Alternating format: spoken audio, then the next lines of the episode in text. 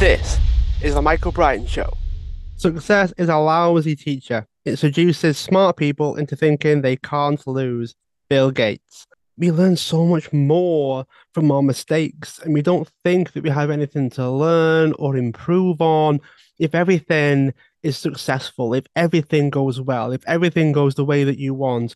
So think about what can you learn from the failures rather than assuming that everything is going well and everything works and there's nothing to change, nothing to improve on.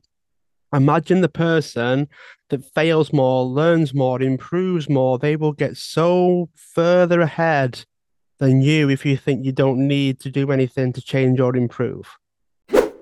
Thanks so much for listening to today's episode. Feel free to share the show, tag everybody involved, and feel free to leave a review sharing what you thought about the show as well. See you at the next one.